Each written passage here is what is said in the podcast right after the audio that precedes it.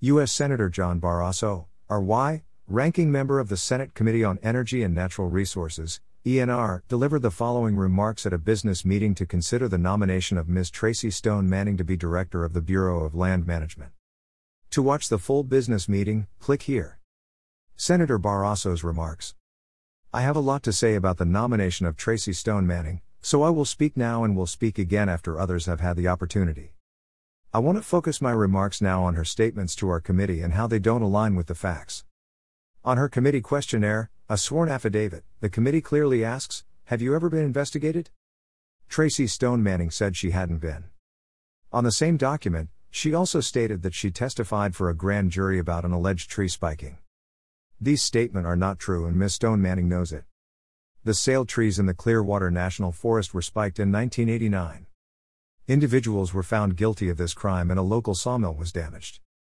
Some of these trees remain standing today, are still spiked, and seriously dangerous to loggers and to firefighters.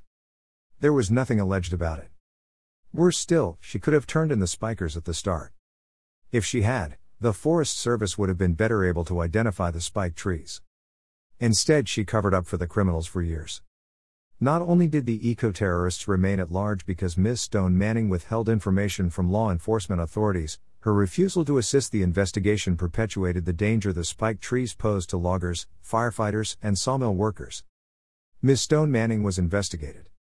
Following the tree spiking in 1989, she was subpoenaed by investigators to provide hair samples, fingerprints, writing samples, and other physical evidence. Press articles from the time confirm this fact, as do the court documents obtained by the committee. This is further verified by the letter our committee received from the lead investigator for the U.S. Forest Service, Mr. Michael Merkley. He writes, comma, the grand jury issued subpoenas for hair samples, handwriting exemplars, and fingerprints. These subpoenas were served on persons suspected of having knowledge of the incident, including Ms. Tracy Stone Manning. But don't take his word for it alone. We should listen to the words of Tracy Stone Manning herself. In a 1990 article about law enforcement's investigation at the University of Montana, she complained about how the investigation made her feel. She said, it was degrading. Through this entire period, she did not tell the truth to the investigators. Remember, she knew who spiked the trees. She sent the threatening letter for them. She never went to the police and she never identified the eco terrorists. She also didn't cooperate. Mr. Merkley says in his letter to the chairman and me after she testified at this committee, through this initial investigation in 1989, Ms. Stone Manning was extremely difficult to work with. In fact, she was the nastiest of the suspects. She was vulgar, antagonistic, and extremely anti government. He goes on to say she refused to comply with the investigation until she learned that she would be arrested if she did not. But the investigation of Tracy Stone Manning did not end in 1989 with the subpoenas. At the end of 1992, after years of her covering up for the eco terrorists, she was identified as the one who sent the letter. Ms. Lilburn came forward to authorities and gave her name to investigators. Mr. Merkley writes As a result of Ms. Lilburn's testimony, the grand jury sent Tracy Stone Manning a target letter, which meant she was going to be indicted on criminal charges for her active participation in planning these crimes. Her lawyer negotiated an immunity deal where she would testify against the individuals who spiked the trees. In an interview with Ms. Stone Manning published in a 1993 article in the Missoulian Stone Manning said she could have been charged with conspiracy if not for her immunity deal. She told our committee she had never been investigated.